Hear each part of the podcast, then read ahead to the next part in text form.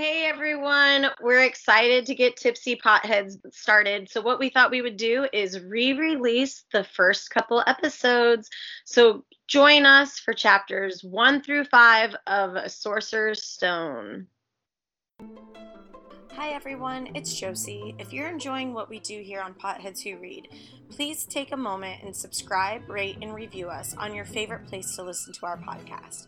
5 stars will go a long way. Thank you. Hi, everyone. Hi. Hey. Welcome to our very first episode of Tipsy Potheads. Oh, my gosh. We said that so carefully to make sure we said it together. I think it might be the alcohol talking. I think it's absolutely the alcohol talking. For sure. So for this very first episode, obviously, we are starting with the very first book 1 and the very first 5 chapters of Harry Potter and the Sorcerer's Stone, chapters 1 through 5. 1 through 5.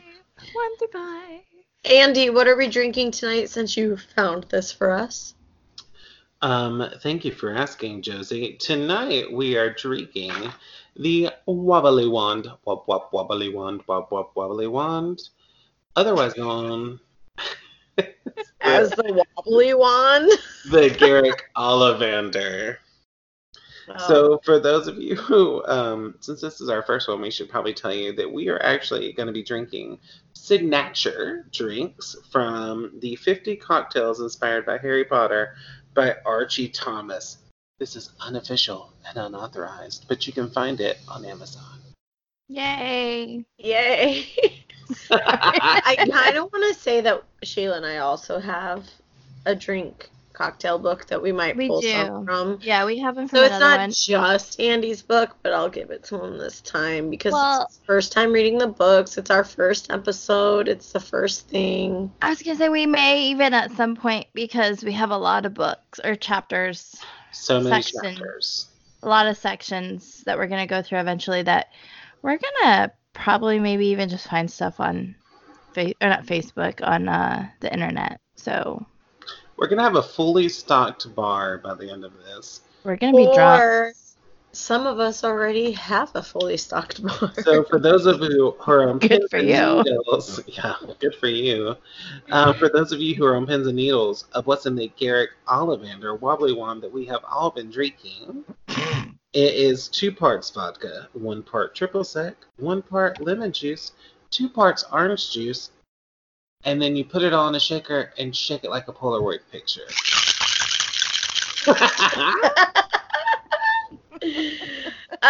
We will definitely be sure to post a picture and the recipe for this drink on our Instagram and Facebook page. For sure. I think one thing all 3 of us have definitely learned through this is this drink is absolutely 100% better when it's cold. So, yeah. So, just so everyone knows, I did modify mine just a little bit because I'm not drinking a lot of juices right now. So, I did make mine with orange bubbly instead of orange juice, and it's quite delicious. It's probably better than ours. I added extra orange juice to mine because I was like, ooh, when I took the first sip. I would like to say that the 1 part lemon juice seems excessive. I'm wondering if that's it too. It's definitely good. Oh. I think it's supposed to be a martini, and none of us are drinking it like a martini. We're like, let's chug this bitch. So I'm not chugging mine. I'm sipping mine. But I love lemon juice. So just me. I really like lemon juice, so I am not having a problem with the lemon juice. It's kind of like juice, I feel like it's like half screwdriver, half margarita. I feel like maybe it was my orange juice. Maybe I needed a sweeter orange juice because you know how some orange juices aren't sweet enough. Maybe that's my problem. You needed more of like a Simply Orange and not like a Tropicana. Oh, but it is Simply Orange. Oh, maybe we need. Maybe we needed a more generic one. We both went for the fancy. This is currently sponsored by Simply Orange.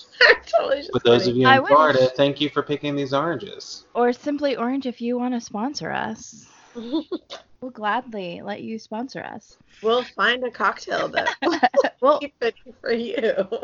Normally, no, I usually like the orange juice, so I don't know if it... I think it's just the liquor. Mine could be my type of vodka. It could be the... What vodkas did you guys use? Oh, God, I have no idea. I think it was like all-purpose. It was something that somebody left here. It's not like rubbing alcohol, but I think that's what it's called. Mine's from Raleigh, and it's a rice vodka. And what was it? Let me figure it out, because I can't even remember it off the top of my head. Okay, so this is why I went with Sky Vodka. Because it was like... Bedlam. Mine is Bedlam Vodka. But all the reviews were saying, like, it didn't burn and everything. And so I was like, okay, I'll try it. Because I'm not a big vodka drinker anyway. Neither am I. So why did we pick this as our first drink? Because... I will say that when I was shopping for this vodka earlier, I was talking to Andy on the phone, and I was like going through all the different vodkas of what I could get, and I found the smallest bottle without it just being literally one shot, and I got it home, and I was like, why is this such a big bottle? And it's legit the size of a wine bottle. She was so confused. Mine came with a t-shirt. Mine was just left over from a housewarming party, so I did not purchase this vodka. Oh, lucky you. Yeah. I had to go to the liquor store with a 6-year-old. I mean, I had to go buy triple sec, which is really weird to just walk into a liquor store and be like, I need me some triple sec. Who's winning today? I did my shopping for vodka and alcohol earlier today when I was at work shopping for work. Did you buy it? At a Target. So I was at a Target buying my personal vodka and buying stuff for work. Okay, fun. All right. So we've talked about the drink, Wobbly Wond or something like that. Wobbly Wond. Wobbly Wond. And the reason I chose this one that Josie asked earlier is because it was also the Ollivander wand. And that's a big part of this chapter. Yeah, of the first 5 chapters. Section. Yeah, it's actually the last chapter. It's chapter number 5, which is the chapter we ended on. So it's kind of like fitting. Yeah, very fitting. Okay, so I'm going to do a quick plotline of selected chapters. So chapters 1 through 5. So we start off, it's the Dursleys are just having their normal day. Dursley is living his normal grumpy Dursley life, and he's seeing all sorts of weirdos, and then he comes home, and then he goes to bed, and then Dumbledore and Minerva are there. They're laughing at me. And there's a baby on the doorstep. And they leave a baby on the doorstep. What? Like, that's horrible, first of all. And then, 10 years later... Harry's almost 11. He starts getting these letters. His adopted family runs away because they're freaks. And then Hagrid finds him, and he gives him his letter finally. And then Wizard Harry. You're Wizard Harry. And he takes him to London, and he buys all his school supplies, and then he just drops them back off at the horrible Dursley's house. And then that's it, right? Yes, that's it. I mean, did you skip over his whole Diagon Alley experience? Yeah, that was where she said he took him into London. Took him to London. Dude, it's supposed to be 30 seconds to a minute, Josie. She was like, I took him into London and got all his school supplies. So basically, they went to a Target or a Walmart. And they found everything they needed. And then they got some other stuff at CVS. Because Josie Sheila, love you. Josie doesn't like my quick plotline. Let me fix it, amend it for you. No, I love it. He takes it to Diagon Alley, where he actually really sees magic, and then he goes to Gringotts to get some money. He doesn't know he's freaking rich. And then he goes and gets robes and meets horrible Draco, and then he goes and gets his wand and all his other school supplies, and Hagrid buys him Hedwig, and Hagrid buys him ice cream. Did he get rubs or robes? Robes. Jesus. Okay. I hope that was totally understandable for all of you. Oh my gosh. Okay, Andy. In case we've never mentioned this before, that we've mentioned 500 million times, Andy has never read the books before. He has seen the movies. Mm-hmm. He knows the general plot line. He's never read the books. He's a Harry Potter fan without have read the books. I mean, which makes you question, are you really a fan? But I say, in this case, yes. Now he is. Andy! Hi! What was... After that incredible plot line. Incredible plot line. Thank you. I try. You're doing amazing, sweetie. Keep it up. Thank you. That's all the validation you need is from Andrew Jackson. Thank you. I appreciate it. Andy, what were your initial impressions and thoughts? So, I remember it not being great for him when he was, like, at his aunt and uncle's. I don't remember it being that bad. Like, when I was reading it, and obviously a part that really stuck out to me with my spider phobia was when he said he picked up a sock, and he was like, he picked off a spider because he's so used to spiders. I was like... Hashtag not okay. That is not alright. But then they were going through all this stuff, and then it was just like how often he was left behind, and how his cousin had like 2 bedrooms. Mm-hmm. Like it was just kind of crazy. Yeah, I think it's definitely one of those things where in the movie you kind of get how bad the whole thing was, but yeah, you really don't get the extent of it the way you do. Yeah, they totally kind of brushed it over in the movie, like how he was the boy under the stairs. Yeah. But it was like, no, like he legit like he lived there. Yeah. I thought it was just like a fun little hidey hole. I mean, to the point where there's like one point in the 5 chapters where he was like, I just wish I could go back to my cupboard. Like, that's how much he, like, lived in the comfort. The fact that they punished him and told him he couldn't come out for, like, days or whatever. You can't come out for dinner. Or, no, you don't get to eat dinner. I know. I was like, oh, just wait for book 2. Anyway. I was just like, oh, dang. But I think it was kind of cool to think that the Dursleys, is that how we're calling them? Dursleys. Dursleys. To think about how they felt that they could outsmart magic, and to watch them run around like chickens with their heads come off, and then all of the letters were addressed to wherever he was on the dark, dingy floor. Right. And it was like, you lost, fool. Just give it up. You lost, fool.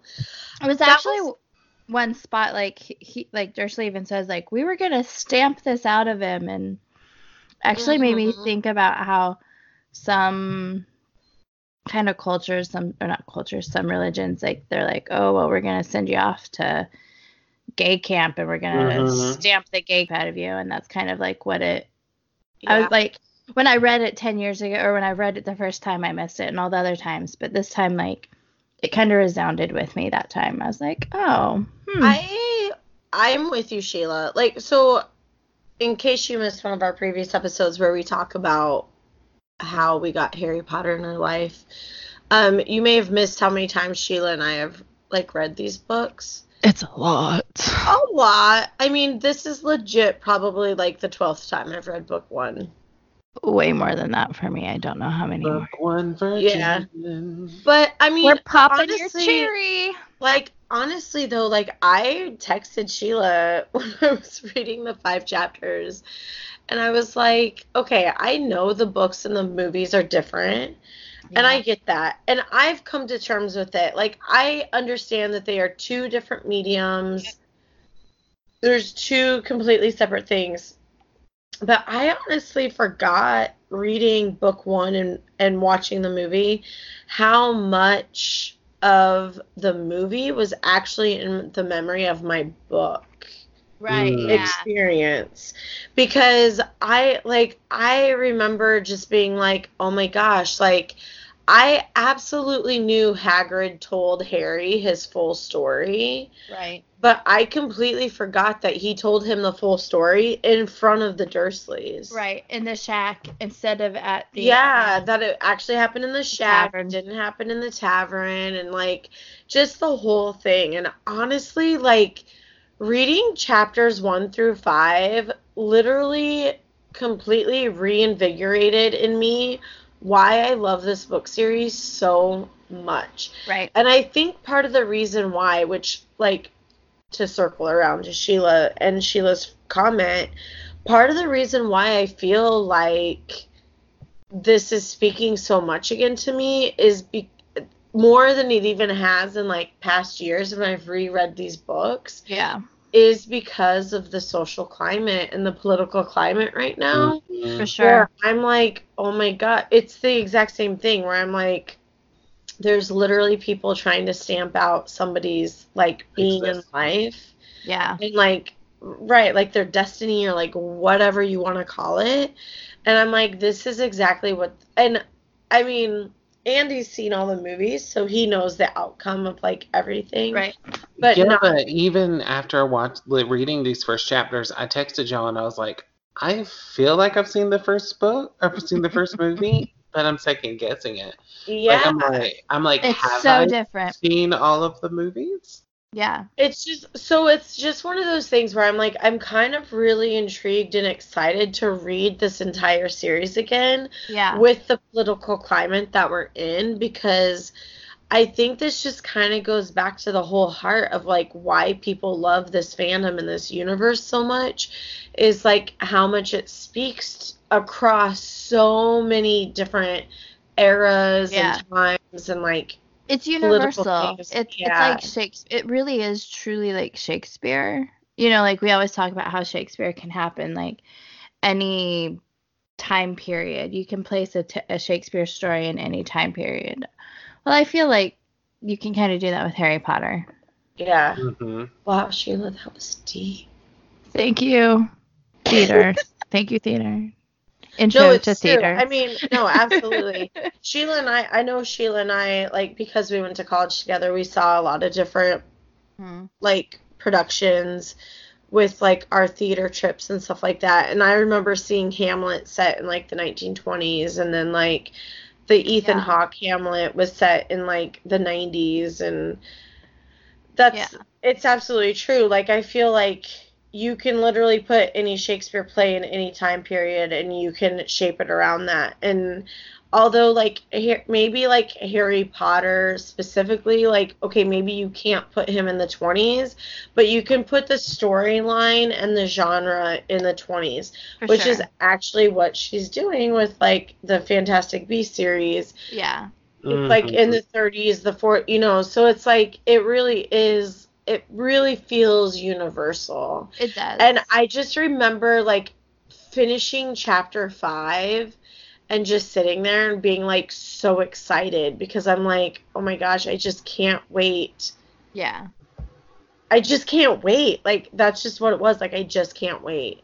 Right. So, like, Andy, so this is my question to you. Sure. At the end of the 5 chapters... Yes. I know this world, and I know this world through the books already, and I know Sheila knows this world, but how excited were you to get to chapter 6 and, like, continue reading, like, knowing that the details from the movie to the book were so different from, like, what you knew? Like, how excited are you to continue the rest of this book? I mean, I'm excited to look and see what it is, but again, like, I'm legitimately, and this isn't just, like, because they're different, like, I'm legit starting to question, have I watched this movie? Because, like, I saw, you know, a GIF or something, or I saw a GIF of Hagrid with Hedwig, and I was like, I don't remember that at all, and that's from the movie. And so, like, part of me is like, have us in this one. So, like, I think it'll be interesting. I'm actually kind of excited. Like, I thought about watching it on my own, but then I was like, no, I'll watch it and see, like, okay, yes, I've definitely seen this, or later when we actually go through it. But I think it's kind of one of those things, to me, it almost seems kind of busted, because, like, they take him to Diagon Alley, he goes through all these things, and as I'm reading it, I'm like, wait, is this the evil one? And I was like, oh, that is the evil one. And then it's, like, the one that we all hate. And then it's, like, he's going through, and then he goes back to the house. And I'm like, how the hell can you send him back to the house? I know, that always bothered me. After you whisked him away from an island, and then you basically told him to shut up, you were taking him, and then he goes back to the house and just waits for a date. Like, that seems insane. I always just imagine, like, in that time period, like those couple weeks between Diagon Alley and like getting to platform 9 3/4, mm-hmm. Which we technically in 1 through 5 have not even gotten to yet. I just kind of always imagined him in like the smaller bedroom, which we know it's a smaller bedroom because it specifies like the smaller 2 bedrooms. Right.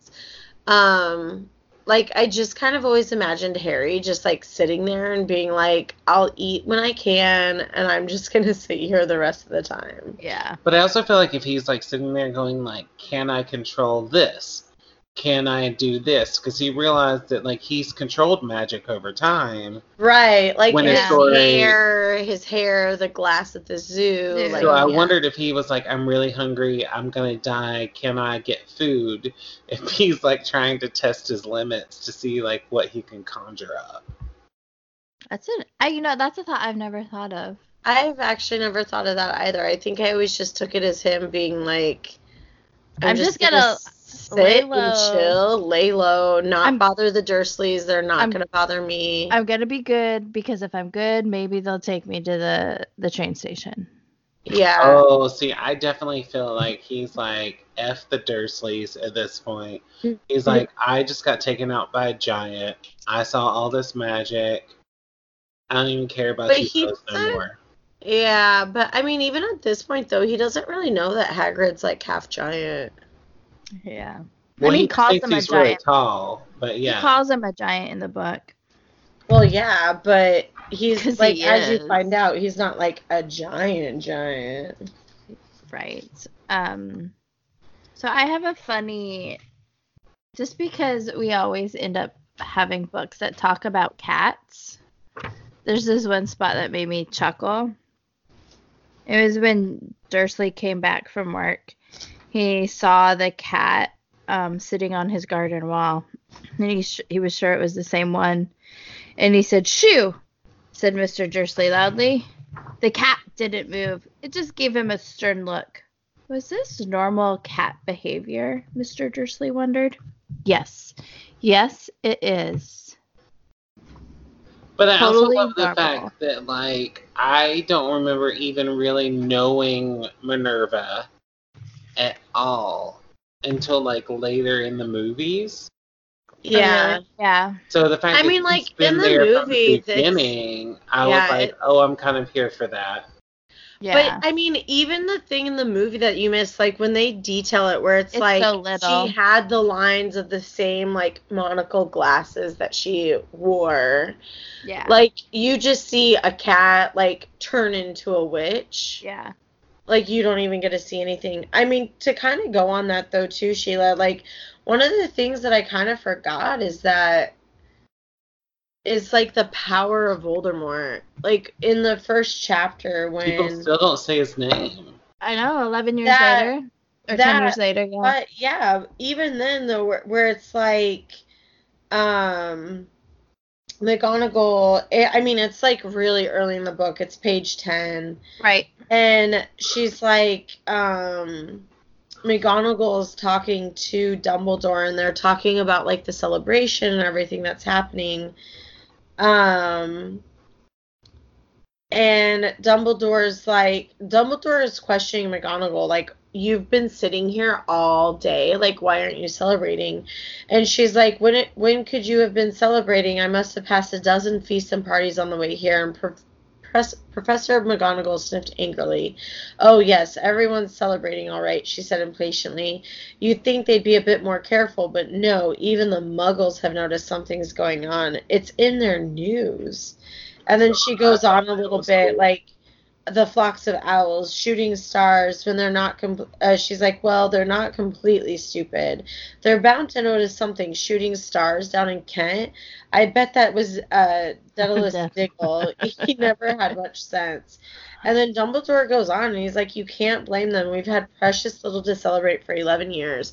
Even, like, in the series and in this universe, like, loving these books and grasping on so quickly with them, I kind of forget that he really had a presence over this world for 11 years. Yeah. Like, that's such a long time. Like, you think about where you were at 11 years ago. Yeah. Like, I think about now, like, 2008, where I was in my life, and I'm such a completely different person. Mm-hmm. I mean, because we had only known each other for 2 years, and, like, I had only been able to make you better for, like, 2 years. I didn't even know if I liked you or not. I didn't even know if we were going to continue being friends. I was living in Japan, and Josie was supposed to come visit, and she never did. It was Andy's fault. Andy, you bitch. It's not my fault. I know, bitch. I was supposed to go with her. I would have met so long ago. And nobody came. I think it was the openings. The other thing that made me really sad in chapter one, and maybe this is just because I know what's coming, but it was at the end of chapter one. And Hagrid, in a muffled voice, says, I'll be taking Sirius his bike back. Good night, Professor McGonagall, Professor Dumbledore, sir. Yeah. There's a lot. That made me so sad. Yeah. Rereading this, knowing what happens, I was like, so, like, I legit, like, stopped for a second and was, like, sitting in my armchair, like, yeah. Like, I totally had a moment of silence. Well, there's a lot of kind of there's a lot of foreshadowing. Like, there's the serious comment that you just said. Then later on when Hagrid was talking to Harry about, he's like, a lot of good people died when he was talking about his parents, and it wasn't just the Potters, but it was the McKinnons, and then he says the Boneses and the Pruitts, and later on we learn about the Pruitts and we learn about the Boneses. I'll be honest, I don't remember the McKinnons, but I mean, I was like, am I supposed to know who these people are? Yes, I'm sorry, I just gave it away. You will. Like, you will. You'll learn. You'll catch it. Learn. But there's a lot of foreshadowing that you don't know that happens in this first book, that happens later on in all the other books, I think. Gotcha. So just be aware. Or don't be aware. That's okay too. Just think about being aware. Maybe. But it's okay if you're just reading to read. That's okay, too. So do you have any other impressions or thoughts or likes or dislikes, Andy? But I think that's also... Sorry, Andy. No. I'm going to interject. Like, no. With all the foreshadowing and everything, I think that's also kind of what makes the rereading of the series so sweet. Yeah. I don't even know. Like, maybe you can tell me, was that just, like, a throwaway sentence to you, like Hagrid talking about how he was going to take Sirius's bike back to him? I don't remember clocking it, but I mean, honestly, yeah, I will honestly say I wanted to read this book. Once I started reading it, I was like, oh, this is a good read, right? But I kept falling asleep because I was trying to read it after work. And so I don't remember actually reading that sentence. So I can't I can't actually be like, yes, no, it didn't mean anything, or vice versa. I'll be honest, as somebody that's read this multiple times, every time I read it, I get something new from it. Or I go, oh, I didn't catch that last time, or I didn't catch that all the other times. And so that's something too, as like every time I read it, I find something new just because of the knowledge I already have. I take like, and like, I know it's something that's always been there, but it's something, one of my favorite things about what she does is she takes, like all the authors of the books, and she'll like, they all have kind of names that relate to what they write about. Oh, let me find the one. It's the Hagrid wouldn't let him buy the book, but it was Curses and Counter Curses by Professor Vindictus Viridian and Vindictus and Curses. You know, it's just, she had a fun time using the play on words, and I really appreciated that, because she does that with like the. It's just so smart. It's so smart, and like she does it with like little words, and like you'll catch it later on with other characters. She does it too, but it's a lot of fun, and I'm glad that she does that. I just really loved how Hagrid was like, "You didn't tell him what?" I know. He was so mad. He would say this, and he'd be like, "You didn't tell him this." And so like the fact that like Harry even more so was just like basically an ill-treated child. Who was malnourished, essentially, and didn't know who he was. But in another world, he was a star that no one knew about, that everyone knew about, which is kind of crazy and fun to listen to. Yeah. Or to read, I guess. I mean, and McGonagall says it right away. She's like, there will not be a witch or wizard in our world that does not know this person's name. Mm-hmm. Yeah. And they're literally just... stranding him in the Muggle world. I know. I loved when she was like, "You're putting him here? Absolutely not. They're horrible people." Which is just so incredible of like her character through the whole series. Yeah. But it's, I mean, it is really funny, like the stuff that you get out of it each time you read it, because I don't know how many times I've read this book where. That probably was just a throwaway sentence about Sirius, but this time around it just, like, really got me. Yeah.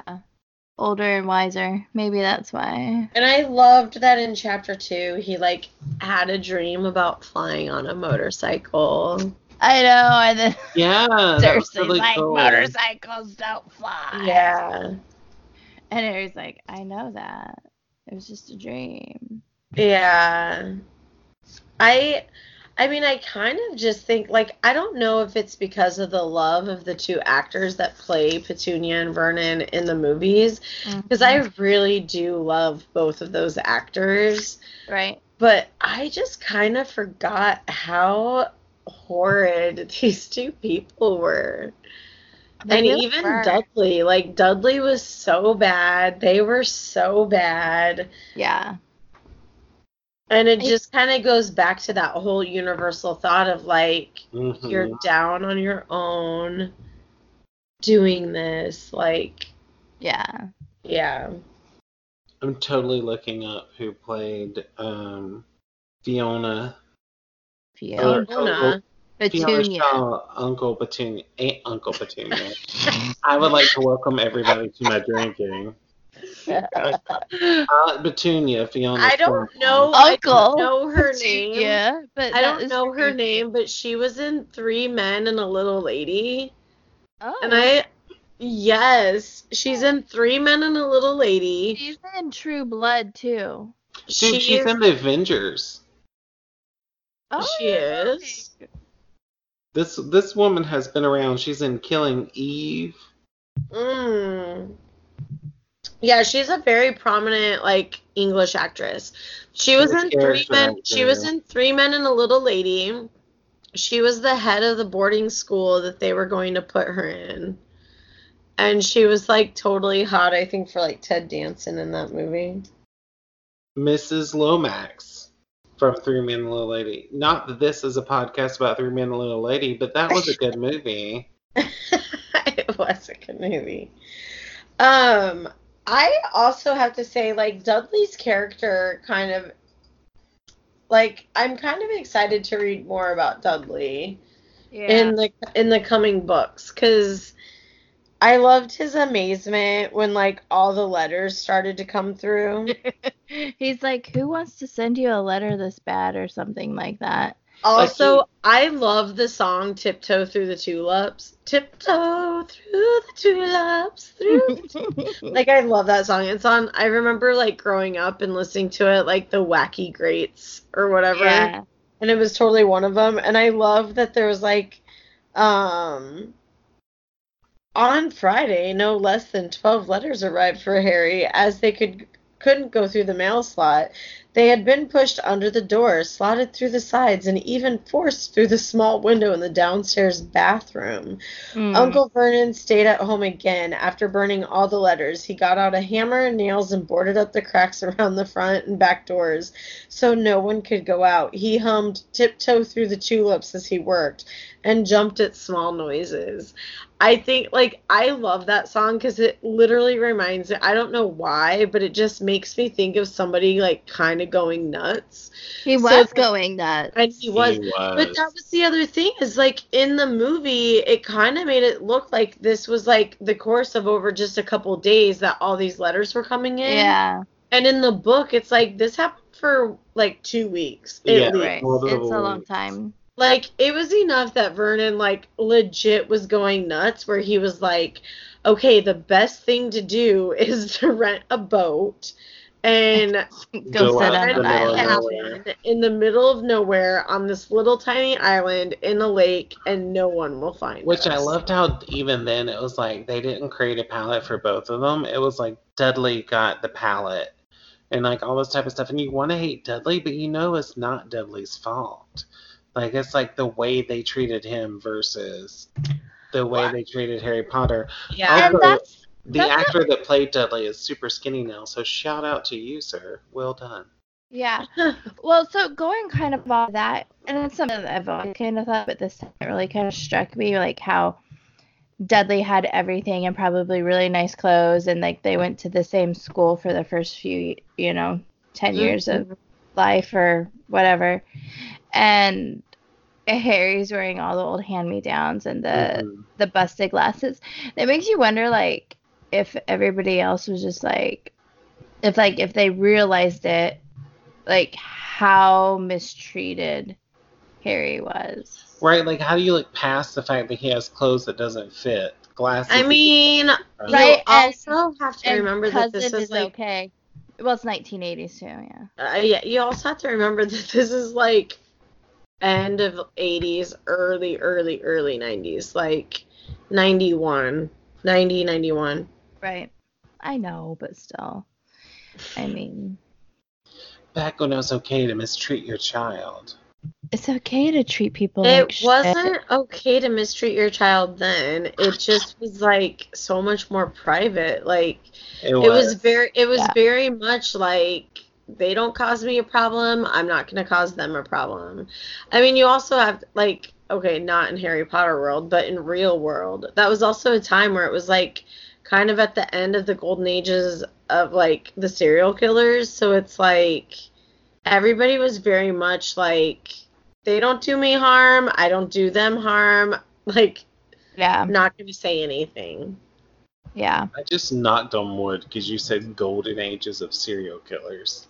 It kind of was the golden age of serial killers. I mean, the 70s and the 80s and very early 90s were. They think that in the 20s, like the 2020s, we're going to have, between the 2020s and the 2030s, we're going to have another golden... Resurgence, yeah. Okay, can we not? We get dark on Tipsy Potheads Who Read. No, we do not. Sorry, Andy. I forget Andy gets scared. I don't get scared. I just live alone. Andy doesn't like murder. I live alone, and I have, like, weird night visions in my sleep. So but you have a cat that'll at least alert you to something. I bought you sage, a white sage. That was Josie. She did not buy me white sage. I'll buy you white sage if you want me to. I don't need it. I need an alarm system. Okay, so... what chapters are we reading next? I mean, is this literally all you have to say? You haven't even touched on Diagon Alley. Oh, I mean, I wasn't trying to rush us through it. I just didn't know. I was trying to get us past the murderers. You legit were like, so what are we reading next? Let's move on. And we've literally missed the entire point of this entire chapter. God. Okay. Section. So what did you think of Diagon Alley? I liked how it was something that was there that not everyone could see. And then, like, I thought it was kind of very telling that he, like, everyone knew who he was, but no one knew, but he didn't know who anyone was. Like, he's like, what do you mean you know who I am? Right. Like, even though he got, like, the briefest of brief history from Hagrid, he didn't really understand what was going on. And then I loved how Hagrid was like, well, I mean, you can't have a lizard, or you can't have this. He was like, an owl. Owl's all the rage right now. And he went out and grabbed an owl. I think that's one of my favorite parts is Diagon Alley. Yeah. Because it's like where he really gets to see the real magical world. Oh, and he gets to see... sorry, before I forget, I also love the part where Hagrid was like, I'm not supposed to be doing magic, but are you okay if I speed this up? Yeah. No, that's one of the things that you totally miss in the movie. Yeah. In the movie is like how much, like his pink umbrella with his wand.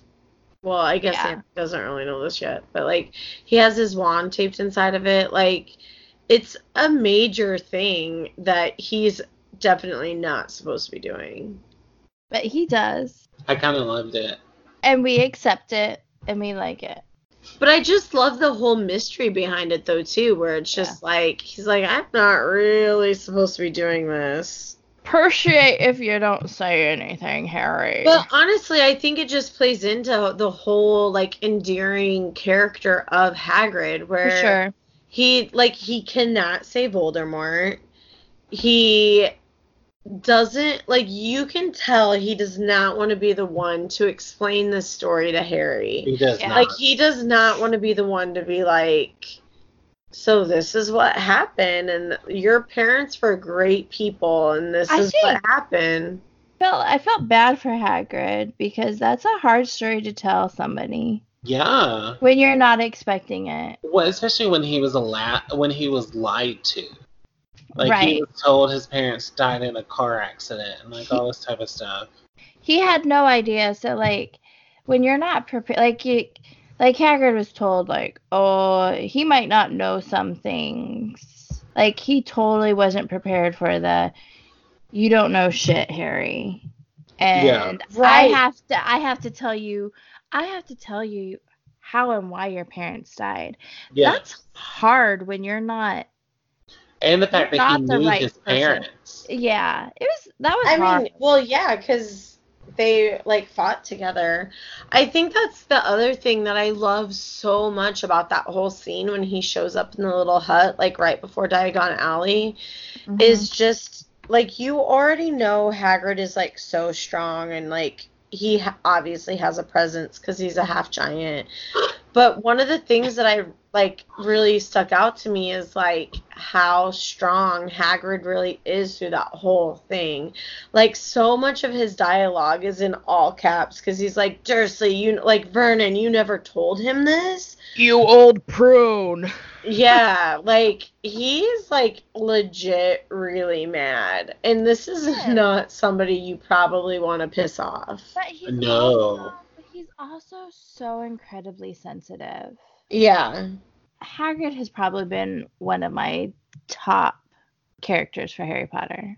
Yeah. I just love him so much. So many people love Hagrid. But so much pride, too. So much pride. He is so proud.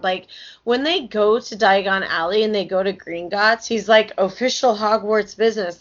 He's so proud to be on, Dumbledore's side, on the side of Hogwarts, on the side, on the good side. Yeah, he's very proud. So excited of that. And I even love how, when they're going through, the tunnels of Gringotts, he's, he gets sick, and you're just, don't talk. He's no, don't do this. It's just so funny, because he's this strong, gruff character who is I really need a beer. But then he's also I'm totally going to be sick right now. I won't lie, that was the part that I was do I know this book? Do I know this movie? Because I was I don't remember anything about the bank until later when they tried to, impersonate... Bellatrix. Bellatrix. There is a little bit in the very, very first movie, but it's he goes up and he's official Hogwarts business and Harry Potter. And then they do take him to Harry Potter's vault. And I think that Harry Potter does get a C... vault 713? Am I saying the right number? Something like that, yeah. But it was just one of those moments where I was bitch, did I read this? Did I watch this movie? You have. It's just the movie and the books they're so totally different. Yeah. And well, but Josie also, and one good thing about my memory loss is the fact that everything is new. Yay! Well, Josie and I have talked about how sometimes we confuse the book and the movie with the book. Yeah, definitely. It happens, It's you start to, fortunately and unfortunately, mesh the two together. And it's not something that you mean to do, but you just do it. 713, is that what you said? That's what I said.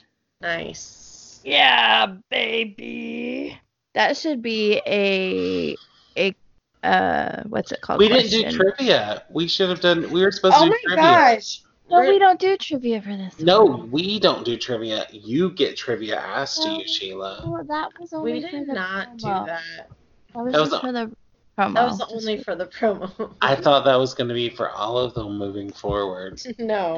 I would like to form a formal protest that Sheila should have to answer trivia on all. Tipsy podcast. No. After I've been drinking. Thanks. No, because I want to talk about this part. Okay. I will bring this up. I love it when they're in Gringotts and Harry is they're speeding through the caves and stalagmatite. Yes. He's I never know, Harry called to Hagrid over the noise of the cart. What's the difference between a stalagmite and a stalagmite? And he's stalagmite's got an M in it, said Hagrid. And don't ask me questions now. I think I'm going to be sick. Stalagmite. So funny. I just love the, Harry's just wait, what is it? But here's the thing is, I'm totally that person who would, be on this roller coaster of, the underworld. You totally are. And I'd be I can't remember the difference between A and B. And it's, somebody else is, throwing up next to me and being do you know the difference between this? Somebody else would be me. Yeah, probably. I probably would just look at you and laugh and be enjoy the ride, bitch. Yeah, Sheila would call me a bitch. I'd be if you don't shut up, I'm trying not to throw up. The last thing that I want to say. Okay. And this is legit. I wrote a Post-it, because I wrote Post-its throughout this and, Post-it everything. I did not. Oh, and these are Harry Potter Post-its that my friend Brian got us. I put it in my phone. Shout out Brian. Haiti Foster. Hi. I don't know him. The very end, you don't. At the very end of Chapter 5, Diagon Alley, Hagrid leans across the table behind the wild beard and eyebrows, and he wore a very kind smile. Don't worry, Harry, you'll learn fast enough. Everyone starts at the beginning at Hogwarts. You'll be just fine. Just be yourself. I know it's hard. You've been singled out, and that's always hard, but you'll have a great time at Hogwarts. I did, still do, as a matter of fact. Hagrid helped Harry on the train that would take him back to the Dursleys and then handed him an envelope. Your ticket for Hogwarts, he said, 1st of September, King's Cross. It's all your ticket. Any problems with the Dursleys, send me a letter with your owl. She'll know where to find me. See you soon, Harry. The train pulled out of the station. Harry wanted to watch Hagrid until he was out of sight. He rose to his seat and pressed his nose against the window, but he blinked, and Hagrid was gone. Mm. On my post-it note, I put, and this is how it all began, from Muggle to the world of Hogwarts. Mm-hmm. And I'm like, I cannot even tell you guys how at the end of all of this, his first conversation with Draco, like going through the Gringotts, going through everything, getting his work, touching the wand for the first time and just having the sparks, like, envelop him shoot and, like, out. All the magic shoot out. Like, this is legit, like, how everything begins. And he's so naive, and it just reminds me of being, like, so naive and so excited to, like, turn the page to the next thing to just be like, I just want September 1st here. Well, that passage, it kind of reminded me... I don't know what your schooling was like, Andy, like if you did elementary and then middle school, but where I was at, we did elementary and then junior high. And I remember going from elementary and junior high and being absolutely terrified because I was getting all these new kids that I didn't know. Mm-hmm. And like that section that Josie just read kind of reminded me about how, like, you're going to love it. It might be scary, but you're going to be okay because everybody is in the same boat. And we really were. We all are. Even nowadays, we're all kind of in the same boat. Yeah, absolutely. I don't know. For me, yes, we are all in the same boat. But going into middle school was a different thing for me because, like, although I didn't come from a small town, I came from a very small elementary school that split. Mm. And so half went to one middle school, half went to the next. So all the people that were actually my close friends, or at least a good portion of them, they were my close friends, went to one middle school. And then they were like, don't worry, we're going to put somebody that knows you in your class. And so you'll have one person that knows you in your homeroom. The person that knew me in my homeroom was the same person that farted in my face and made me throw up in my jacket in the 4th grade. So it wasn't... I basically started 6th grade with 0 friends. Shout out to that friend from elementary school. I'm really sorry I did not mean to laugh so hard. I used to have a very sensitive gag reflex. Never heard this story. You never heard this story? And I can't even hate because I had such a sensitive gag reflex when I was younger that people could just talk about throwing up and I'd be like, I'm going to be sick. And I would like just throw up, like, which I actually did. I mean, I wasn't in 6th grade. I was like 7, but I remember being in a I mean, I don't think I was in 4th. I think I was in 5th. Like, she stood up and farted in my face. And I tried to play it off, and so I was wearing my ocean spray jacket that also turned into, like, a little pillow. And so I kind of vomited just a little bit inside of it. And I didn't tell anyone. And when I got home, my mom was like, why didn't you tell anybody? And I was like, because then they would know. And it was just a little bit of vomit inside of there. I think this was a little TMI. I'm just saying I can relate to Harry and being bullied. I mean, I can't say that I was, like, bullied like Harry, and I can't say that I had the same experiences as Harry growing up, but I definitely did feel like the outcast weirdo who was, like, I didn't know what was going on or where I was going, and I definitely thought I was going through it by myself. It didn't matter if, like, one of my friends in grade school and middle school was like, I have this happening. I was like, no, I'm the only one experiencing this. Because we all were. We were all like that. I know, self-centered little brats. Preteens and teens were horrible. Horrible little preteen. I don't know what you're talking about. I have a perfect angel of a 6-year-old right now. What are we reading next? Thank you for the segue. That's amazing. You're welcome. I've been practicing twice on this one episode. You've tried twice, yes. We are reading chapters 6 through 10. 9. Oh, 9. 6 through 9. 6 through 9. Don't listen to Josie. 6 through 9. 6 through 9. Read along with me if you haven't read before. Read along with Josie and Sheila if you haven't read before. I think you'll get something out of it every time you read it. Absolutely. Okay. Make sure you, if you have any comments about your own experiences reading the first 5 chapters of Harry Potter, or reading Harry Potter in general, email us at potheadswhoread@gmail.com. That's PHEAD@gmail.com. I can't spell. You can also message us on Facebook and Instagram at Potheads Who Read a Podcast. Be sure to like and follow us, rate us, subscribe to us. Show us that you care. Go find us on all the social medias. Go find us on all the podcast listening platforms.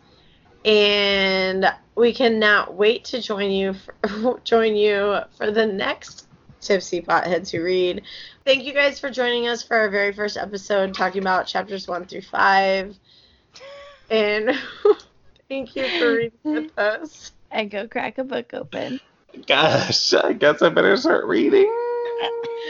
Bye. Bye. Bye.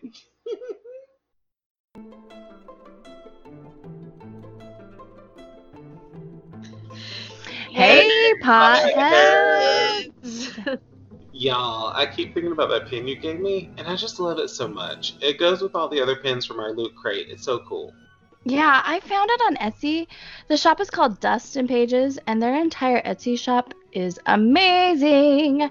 They have so many book-related pens, but I fell in love with this pen, and I think it totally fits our podcast. Sheila, it absolutely fits our podcast and us. But listeners, do we have a treat for you? You have the chance to win one of these very cool pins. What? Go to Google Play, iTunes, Podbean, and Stitcher for listening to podcasts, and be sure to subscribe, rate, and review. And then on October 1st, we're going to add all the names of the reviewers into a drawing and then pick just one. So maybe it'll be you. Be sure to email us at potheadswhoread@gmail.com. If you listen to us on Spotify or any other platform that doesn't allow you to rate or review, then you have a chance to win too. Wait. I mean, I know I already have one, but can I win another one? No! This is only for listeners. You do not listen to us, Andy. Andy, you don't listen to us. That's fair. You only participate, which we love you for. Yes. Check us out on Facebook and Instagram, and be sure to like and follow us. We will post a picture of the pin you have a chance to win. Definitely. And as always, thank you for reading with us. Go crack a book open. Ugh, guys, I guess I gotta start reading. Bye. Bye. You're doing great, sweetie. Keep it up.